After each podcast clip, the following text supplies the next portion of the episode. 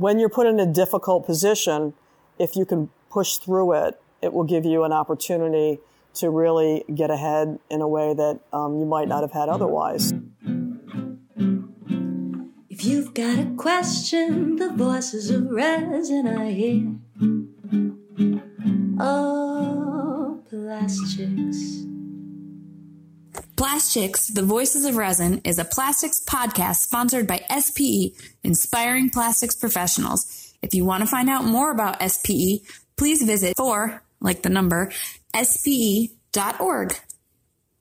Okay, so hello and welcome. Uh, my name is Mercedes Landazuri. I am design application lead at Techmer PM and the counselor for color and appearance division of SPE and I'm one half of Plastics, the Voices of Resin. Um, I am solo, or I should say, without Lindsay today. Um, my uh, my partner in crime because she is on maternity leave. Oh, good for her. Yeah, she now has two children under two, so that's fun. Wow. Very busy. Um, so today uh, I am here with uh, Doreen Becker. Uh, she is our current chair of um, of and Appearance Division, and um, gonna be chatting with her today a little bit about, about her career and being uh, a woman in a male dominated industry. So, welcome to the pod. Well, thanks for having me. This is very exciting. Yeah, yeah. We've been talking about it for a while. I'm glad that we could finally make yeah, it happen. It's good. So, we're Good here. Uh, we, we're just uh, soon wrapping up uh, RETEC, um, our, our annual Color Appearance Conference. Um, and uh, just just popped uh, upstairs to do do a little quick recording session. So, um, Doreen, uh, can you tell me a little bit about your background, how you got into this industry, and uh, some of the companies that you've worked for? Sure. I um, it's interesting because when I was in college, I really fell in love with working in a lab. Just loved, you know, experimenting and trying new things, and I uh, really thought that's what I would do for the rest of my life. I um, wanted to do something significant and feel like what I did made a difference, and so I know your I'm sorry, your undergrad was in chemistry and biology. Uh, that's is that correct. Right? That's correct. And so uh, my first job was uh, at actually at Sloan Kettering in New York doing cancer research. Oh wow! Yeah, and I lasted about six weeks there. Okay. Uh, wasn't like my longest stint in my career, but uh, I really didn't like working with animals, and Huh. um, I really didn't like having to hustle for the idea of hustling for grants and things like that. Uh-huh. Um, it was very stressful. What, so, what kind of animals did you work with? Uh, mice. So my Ah. job was to do splenectomies and take the spleens out of mice and then staple them back together and have them walk away. It was like, and it worked. I mean, I was actually able to do it, which was extraordinary. They actually lived after my surgery, What which. ti- ti- tiny little staples. Yeah, How do you? yeah, yeah. They, I mean, it looked like a, like an office stapler, which I'm sure it wasn't, but it was just it was gruesome. But anyway, Wow. Uh-huh. didn't last very long there. Um, But what I uh, what I decided was that I needed to do sort of cleaner work, not working with animals and all that. Cleaner stuff. work, so you wanted to get into color. Yes, which yes, is, yeah, which is really a mystery. But um, so I um, found uh, this this place that was closer to home because I live in Westchester, right Uh-huh. outside of New York City, and uh, I uh, got a job working with pearlescent pigments for a company called Mearl, or Uh-huh. we always called them the Mearl. I don't know why, but um, but they were the original pearlescent pigment business, and so um, I got a job in the organic analytical lab. And, uh, and I, and I remember the first day I sat down with my boss, he said, well, you know, this is really a novelty industry. These are, you know, things that go into plastics and cosmetics and it's really not, you know, it's not really anything esoteric about this business. I, okay, well, I guess I'll still stay, you know, didn't know it was going to work out. And then so anyway, I was there. I did a lot of distillations and a lot of lab work and I really liked it a lot. So I was in that position for probably eight, nine years and did a lot of analytical testing and uh, learned a tremendous amount about um, not only our pigments, but about formulations and uh, whether it was in uh, cosmetics or paint or ink or whatever. So then, uh, our company was bought by Engelhard, and Engelhard uh, really restructured us in ways that uh, we couldn't even imagine. But uh, our the research director came to me and he said, "How would you like to have a different job?" And I said, well, "What do you mean?" And he said, "I'd like you to go work in the plastics lab." And I said, "Well, I don't know anything about plastics. What are my other options?" And he said, "You don't have any." I said, "Okay, so I guess I'll go work in plastics." So, um, so I went up to our applications lab and started putting our effect pigments into plastics. And I realized at that point how beautiful they were. Um, it was extraordinary to see that uh, when you mix polypropylene or polystyrene with our effect pigments, they just come alive. Right, right. Prior to that, I had been taking them apart and looking at their layers and, you know, doing all the analytical stuff. And even though I found that really interesting, Mm-hmm. I really didn't have any appreciation for the aesthetic beauty of our products. And some of those products now are owned by BASF. Is that right? they are, uh, for the moment, yes. Uh-huh. Okay. so uh, yeah, and so then uh, so I started working in the lab uh, up there and doing injection molding, blow molding, extrusion, all of those things, which I never even knew what those things were. wow. so you, oh my gosh. I didn't know anything about plastics, nothing. Uh-huh. Yeah, So, yeah. um, so, but I, I really loved it, and I Mm-hmm. really liked, you know, the idea of combining uh, art and chemistry together. Mm-hmm. It felt like a, I got to use both sides of my brain, which I didn't see previously. Mm-hmm. And then um, I decided that I needed to go back to school and develop a language for color, because we would talk about colors, but uh, it was in very, um, very scientific terms. Yeah. And um, that's not the way our customers saw them. So in order to talk to design companies or to work on uh, what's coming next in color, its color trends and things like that, I really needed to uh, really understand color more fully. So I went back to school and got my master's in fine arts from uh, uh, the new school, uh, Parsons, um, in, in New York City. Right, right. And uh, and I, I just loved it. It was. Um, I thought about getting a graduate degree in chemistry, but it felt more like something I needed to get through as opposed to something I was looking forward to learning.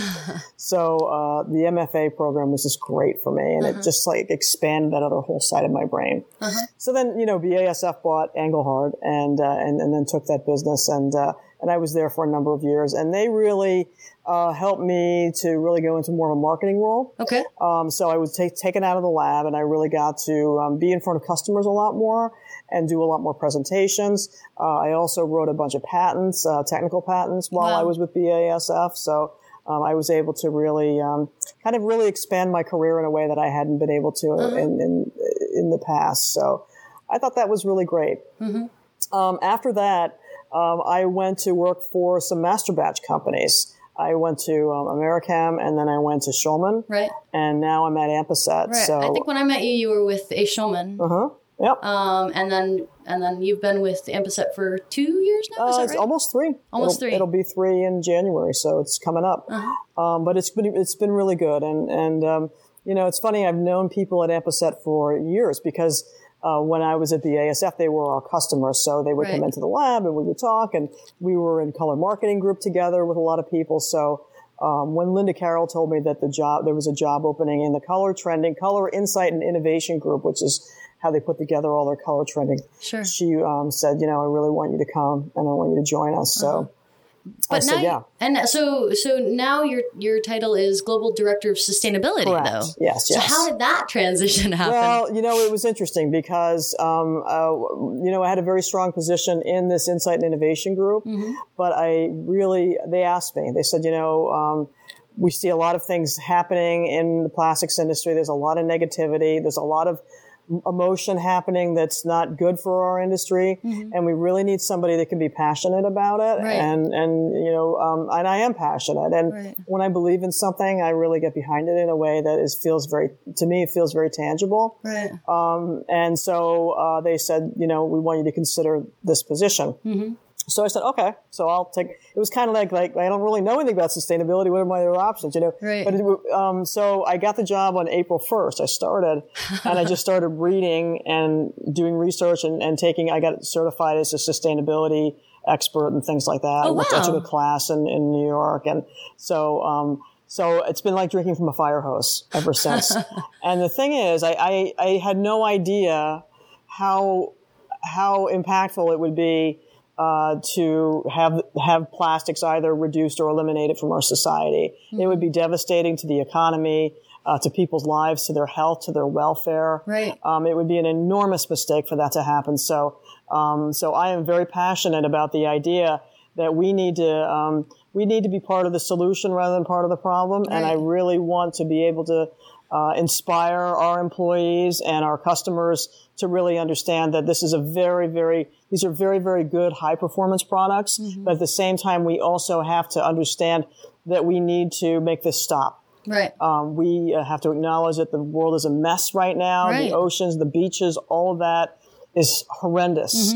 And we need to do our part to help make it better. Absolutely. You know, I um I eh, people talking about like you know we have to stop using plastic, and I say no, we have to stop abusing plastic. Correct. Right? We can't we can't stop using plastic. And what's what's so tragic to me is is that we have taken this. eh, You know, initially plastics were. They, they were environ- an environmental solution, right? Yeah. And we've taken them and made them into an environmental problem. I think a lot of people in our industry bristle when we're confronted with that. Yeah. you know, the all the anti-plastics talk, but we need to um, we need to first acknowledge that, Right. that there there really is a problem, and It's not just say, "Oh, it's all on the it's all on the users." It's it's it's us that's you know the the aren't recycling or we aren't reusing. It's like no, we need to. It's a multifaceted solution. That It's, we have to well, it's very with, right? complex. Yeah. But I think that to blame the consumer for this problem is is the, the absolute wrong tactic because Uh-huh. everybody that I know, whether they're in our company or uh, on the outside or even my family, everybody recycles. Everybody wants to do the right thing for the environment. I I haven't run across anybody that I can think of that says, "Oh, this is you know this is baloney," or "I'm not going to do that," or "Who cares?" Mm-hmm. Everybody really, really seems to care. So I don't really see this as a problem with the consumer. I see this with, as more of a problem that's related to our legislature Mm-hmm. and, and how we're handling the recycling situation. Mm-hmm. Uh, there's just not, they're, they're outdated, they're underfunded. Um, they just don't work for what we currently have in our society. Right, right. And I think it's, it's changing. I mean, I see that here at RETEC. I, I, you know, how many papers had, you know, vestiges of recycling or, you know, sustainability in, in the presentations. And, Sure.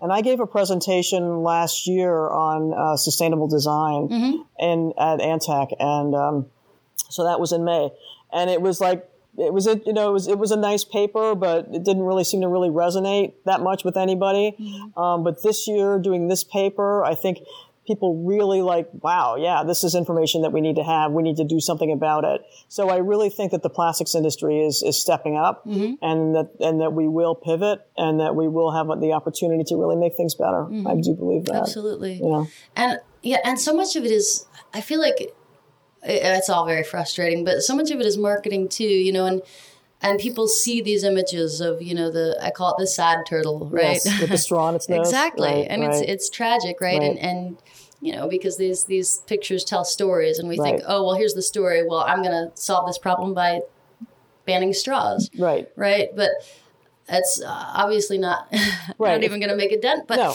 but it's, a, it's a um, huge mistake, right. and, and and you know people need straws. People who Yeah. are disabled need straws. They can't eat without them. Right, right. They need to be able to articulate them, to bend them, to get to a certain place. Right. Um, they also um, need to make sure that they're sanitary and they don't get infections from them or bacteria or whatever. So they might not have the ability to wash them like Right. you know somebody who has a stainless steel straw would have.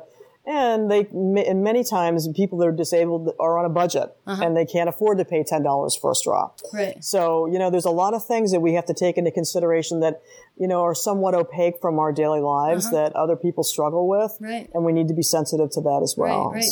And you know, uh, so kind of some some this idea that I've gotten obsessed with now with that, with the whole the the power of that image, you know, that video the of the sad turtle. Yeah. Is how can we take these plastic positive images and tell the story of the amazing things that plastics are doing for Right. for the world, right? Right. Um, and so, in, in a presentation that I gave, I think last year, Erin Keaney, who was um, uh, at this conference, actually, she owns a company called Nonspec, and she's a professor at UMass Lowell.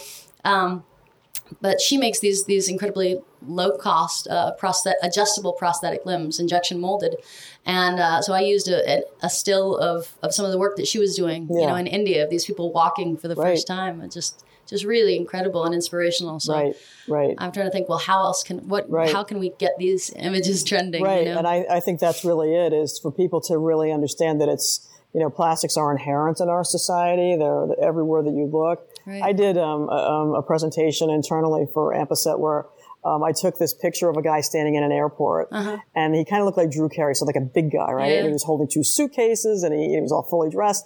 And then I started taking all the plastics things away from him. oh yeah. And and so at the end of the picture, uh, uh, as it was animated, uh, he was basically just standing there in a pair of underpants. Yeah, I hope I hope they were all And I- cotton. and I said, no, where know, they had to have an elastic band. yeah, they were really tiny, so it wasn't a good look. But the, the, I think the idea is that, you know, I said, you know, our world without plastics, and then when I got to when everything was stripped down, I, I wrote not good, and because I mean everything was gone. You Right. know, the seats in the airport, all the signage, all the luggage, it was all plastic. Yeah. So I mean, it's Or- just and and then taking it as on the other side too, it's like, well, you can't even take the picture now without plastic. that's true.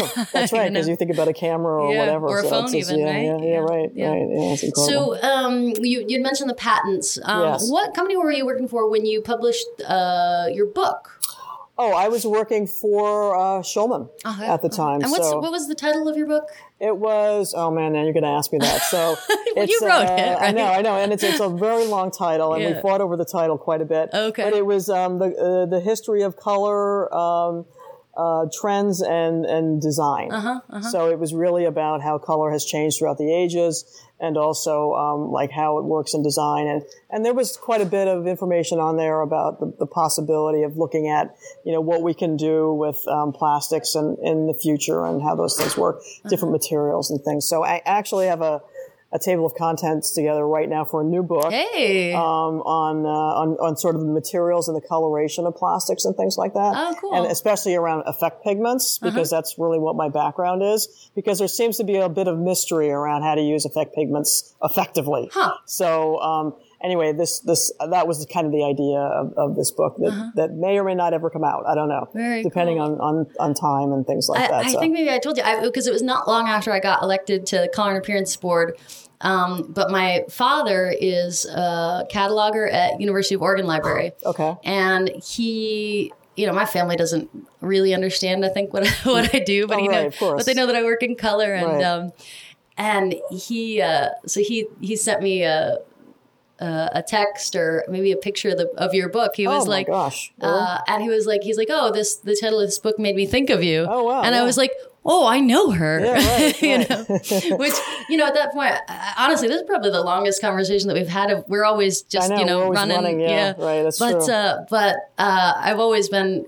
Um, kind of, you know, a, a little bit starstruck by you because you were such a, a big presence on the Oh, board. well, There's no And, reason uh, for that. so. No, but but but and and you know, by you being a a a, a woman, uh, you know, uh, high up in the plastics industry, right? It was um, that's that's a male dominated industry, sure. you know.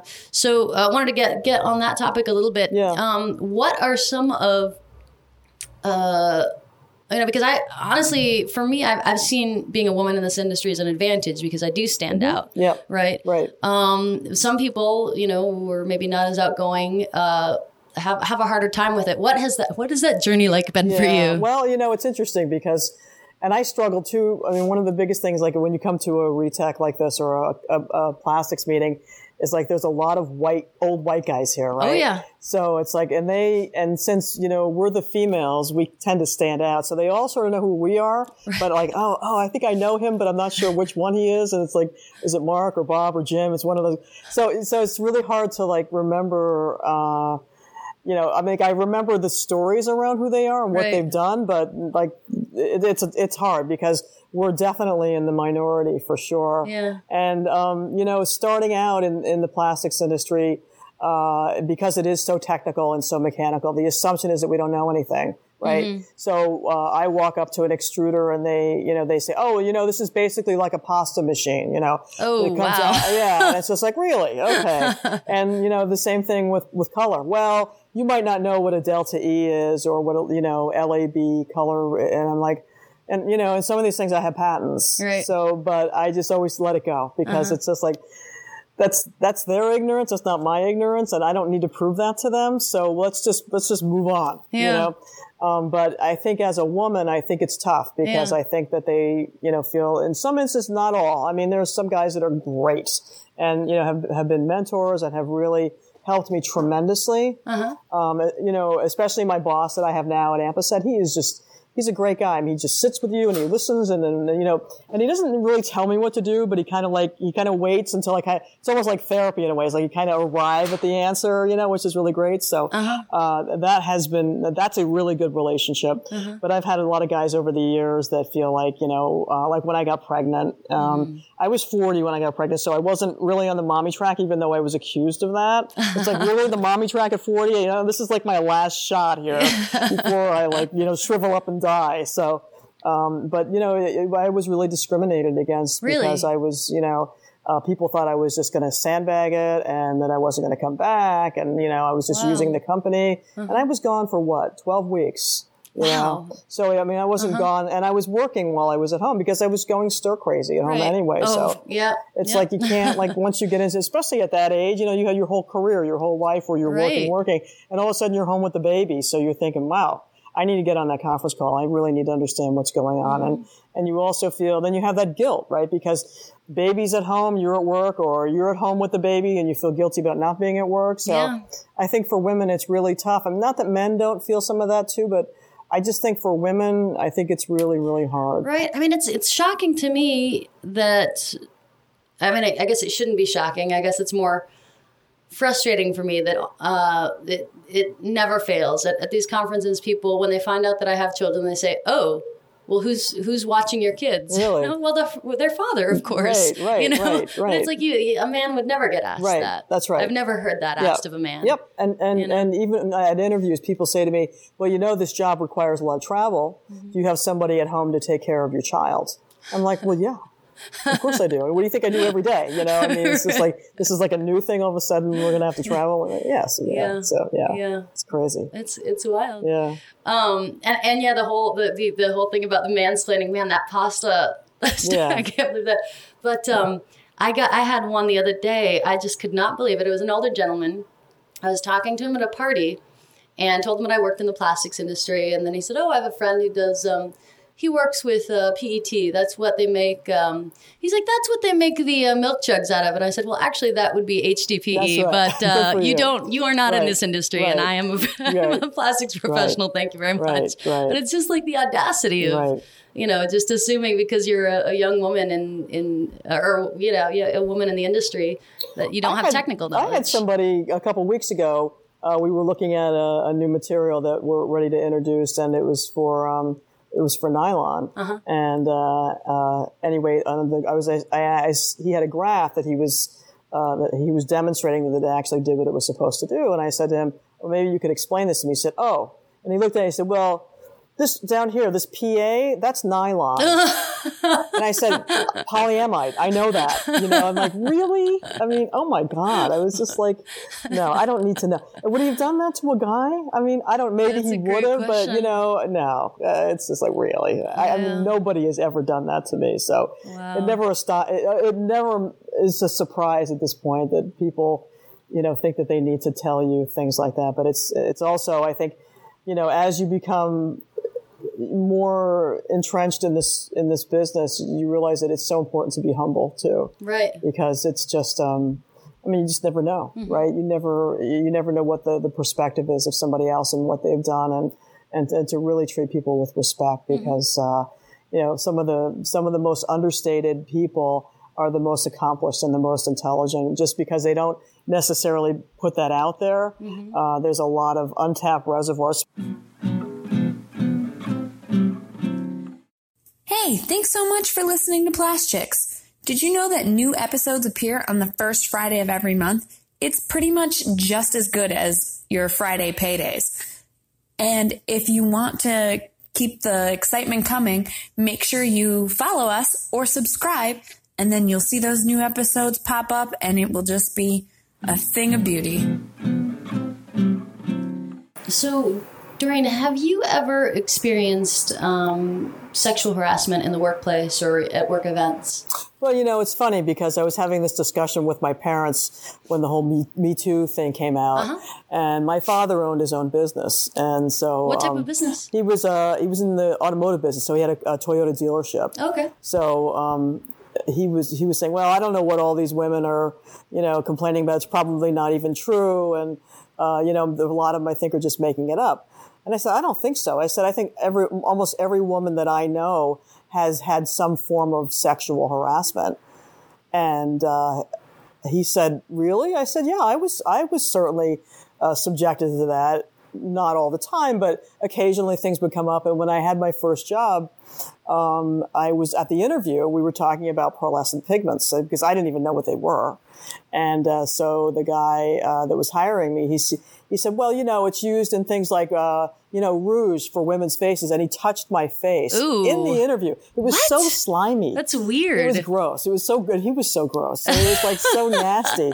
And I thought uh, now, now I probably wouldn't have taken the job, but at the time I just felt like, oh, okay. Like I just kind of like justified it. Yeah. You know, like I said to myself, okay, well, he was just trying to make a point so that I could understand what he was talking about. Mm-hmm. And so, um, I mean, it, it hasn't been anything terribly overt, like, you know, like I never got pushed into a bathroom or anything like that. Right, right. But it was certainly things like, um, people would say little things about maybe, you know, what you were, what I was wearing or, oh, well, you know, you, you were flirting with them and that's how you got this or that. Right, and, right. Um, so it was always, and there was always such a fine line of, um, you know, what you could say or how you could act. And you just had to be really careful about, Mm-hmm. you know, how you were perceived and things like that. So, um, you know, but everybody, um, every woman that I know has, my, my partner, same thing. When she was at work, um, she used to work as an accountant. And uh, one day this guy came up behind her and he just slapped her on the butt. And she turned around and screamed, Don't touch me. Oh my goodness. Yeah, like, I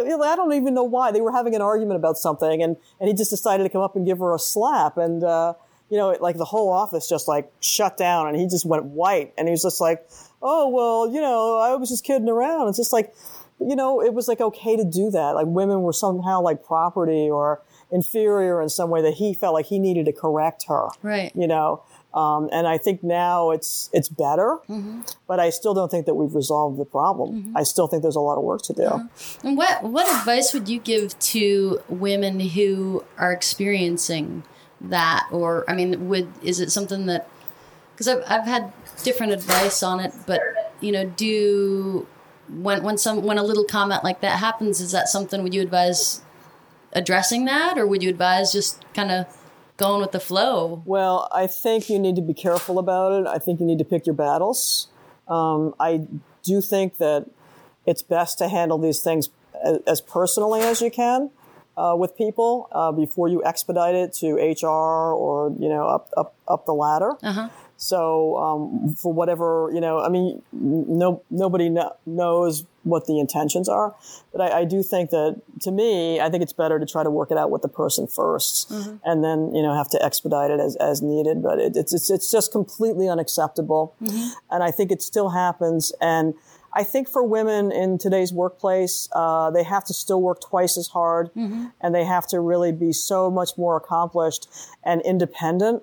And I think women are pretty independent anyway. I think, um, especially women of my generation, didn't collaborate as much. They weren't as team much of a team player because we didn't play team sports and things like that. Right. So, um, but what has allowed that to happen is that they're also more accomplished in the long run because they've had to really do a lot of things for themselves. So they've really, like I, I traveled for years alone in, internationally uh, rather than travel with a group. And so, um, and, and the reason I did was because a lot of women wouldn't do it. They were afraid to travel by themselves. So, um, it helped me to move into higher positions that I might not have had a, the ability to do if I said, "Oh, I'm not going to travel by myself. And, um, so I, I definitely think that when you're put in a difficult position, if you can push through it, it will give you an opportunity to really get ahead in a way that um, you might not have had otherwise. So um, I think in that sense, it's encouraging.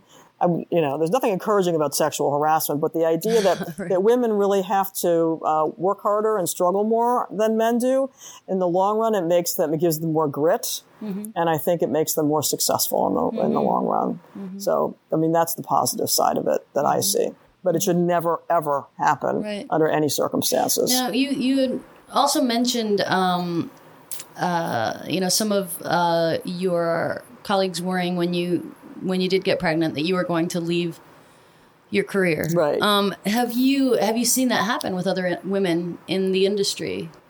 Yeah, yeah, I, and and you know, it was kind of a, a, a, a commonly known. Oh, she's on the mommy track, right? She works for a while, then you know, her husband tells her to stay home, and she you know stays home with the kids, or she works half days, and yeah, I mean, I, I've seen it over the years where there are women that have done that, um, but you know, I, I don't think that that's true of all women, Right. and I think that uh, many women have to work. You know, it's not like you have a husband that earns, you know, the major salary. I mean, now it's even though we're what 78 cents on the dollar or whatever, it's still we're still not we're still not a parity in many cases.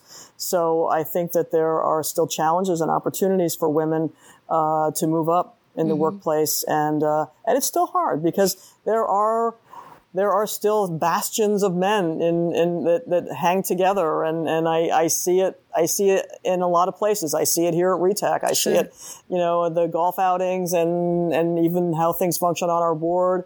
Uh, and I, I've seen over the years how women have really banded together on our board. Um, and there have been jokes about it, kind of like, uh, you know, the, uh, I forget what they call them, the, uh, the women of plastic or something like, oh, that's the girls club over there. And Really? oh yeah, yeah. It's like, what, really? It's like, That's you know, funny. I, we're I just- haven't been privy to any yeah, of this. Uh-huh. no, this was a couple of years ago, but it was just like, it was just an interesting dynamic where all of a sudden, uh, probably about five or seven years ago, there were probably eight, seven or eight women on the board. And that was a lot. Mm-hmm. Yeah. You know? I mean, I and- think within the, all the different chapters of SP, uh, the different divisions of SPE, I think Color and Appearance has the the highest percentage of, of female board members. yeah, Actually, Yeah. And I think part of that is because it's color. right? you know that women are um, are generally uh, physiologically better at, at color, um, and that um, and that it's it's a, has an emotional side to it. So I think that it's a it's one division that, that they tend to gravitate towards, and and I certainly you know have an affinity towards color and really enjoy working in color. Same thing with sustainability though too, right? Because sustainability, because it's right now it's such an emotional issue. I think uh, it might be tougher for men to understand it because it's technical, but it's also emotional. So I think to be able to tap into both worlds might be difficult for some men, not all men, but um, in, in some ways I have an advantage there that maybe some men wouldn't have. So yeah, I think Getting back to just just uh, just maybe one more question, but um, I wanted to get back to you'd mentioned learning the language of color. Yeah. right? and that's my my background is language, and I always talk about the the lack of of communication between designers and engineers. and if they do, if they do, if they're lucky enough to be in a situation where they do communicate, they're Yeah. not speaking the same language. that's correct. So, um, can you speak to that a little bit? What, um, because you said you went, you wanted to go to school to learn the the language of Right. color. Right. What, what can you tell me about that, and how has how has your perception of color changed by expanding your vocabulary of color? Well, it really it, it- it really caused me to buckle down and think about how to explain color beyond Roy G. Biv, right?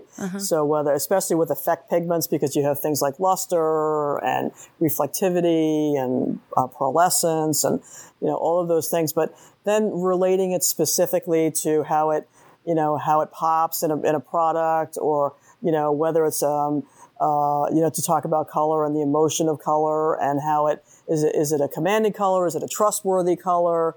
Is it something that is going to make the product more confident? And um, and those things are really important to designers. You know so to be having going just beyond what's technical and really looking at sort of the attributes of the color and how it will embody that product um, really puts me in a unique position in between the very technical engineers over here and then the design people. And, and a lot of times the design people that's all that's like their whole language is well or they'll say well i don't want it to be too gray and then i don't want it to be too harsh. What i really want is you know something and then they never finish that sentence. So it's kind of up to you to come in and say oh okay. So are you saying that you'd like it to be something that's uh, maybe gender neutral or something that's a more of a classic shade that you know appeals to this demographic or whatever. Uh-huh. And so then you have to fill the gaps on both sides to come up with the right the right set of uh, parameters. Uh-huh. Right. Because otherwise, you know, the, it, you're you're just out to sea. Right. Because it, because sometimes the designers don't really know what they want. They, they, they know more what they don't want than what they do want. Mm-hmm. And then our responsibility is to come in and, and just to show them, to say, oh, well, you know what we could do? We could do this. And this is, what about something like that? And then having a discussion about it. And that's what I mean by language. It's not just a matter of having the right adjectives. It's a matter of having the right dialog Mm-hmm. around color and products that really helps them to understand what's possible. And then, of course, conveying that back to the technical people. Right, and translating that Oh, for yeah. the technical people, Yeah, right? and that, you know, Putting least- it into LAB numbers. for and- sure. And then the, Yeah. that, that, that part is easier because, you know, that's where we work. So Mm-hmm. we know that. But on the other side, going out to working with the design community, uh, you know, is, is, is really being in the middle. It's like being a translator at the UN. You know, you really have to be able to figure out, you know, what's being said, what are the cultural nuances and what are you bringing back and, and how do you describe that? I had a project one time with, um, uh, a cosmetic company and it was, um, the salesperson called and he said, uh, they need a color tomorrow and it has to be the color of a French woman with a sunburn. In an, in an HDPE bottle. And I'm just like, okay, so what color is the woman? And they're like, she's French. So they assumed that she was white, which is a big, a big assumption for one thing. right. So I said, okay, so let's assume that she's white and she's pretty pale and that maybe she's just slightly pink. And so fortunately, I was able to dig up a, a bottle that we had made by mistake a few months ago. And it was very, very close to what they were talking about. And it worked. Yeah. Thank God, you know, but that's, that's what the designer, I want a color of a French woman with a sunburn. And then the sales guy's like, "Ah, I, I don't know. It just, it needs to be an HDPE. It needs to be blow molded into a bottle. So, Oh my gosh. so yeah, yeah. Well, I think that's gonna have to be my new favorite color: French sunburn. Yeah, there you French go. lady There sunburn. you go.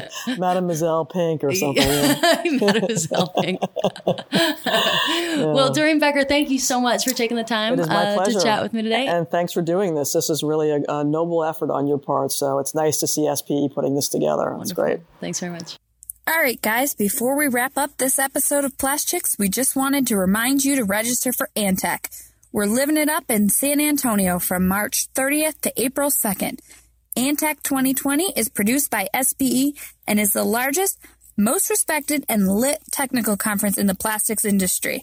It's where classroom theory connects with real world solutions. Plastics.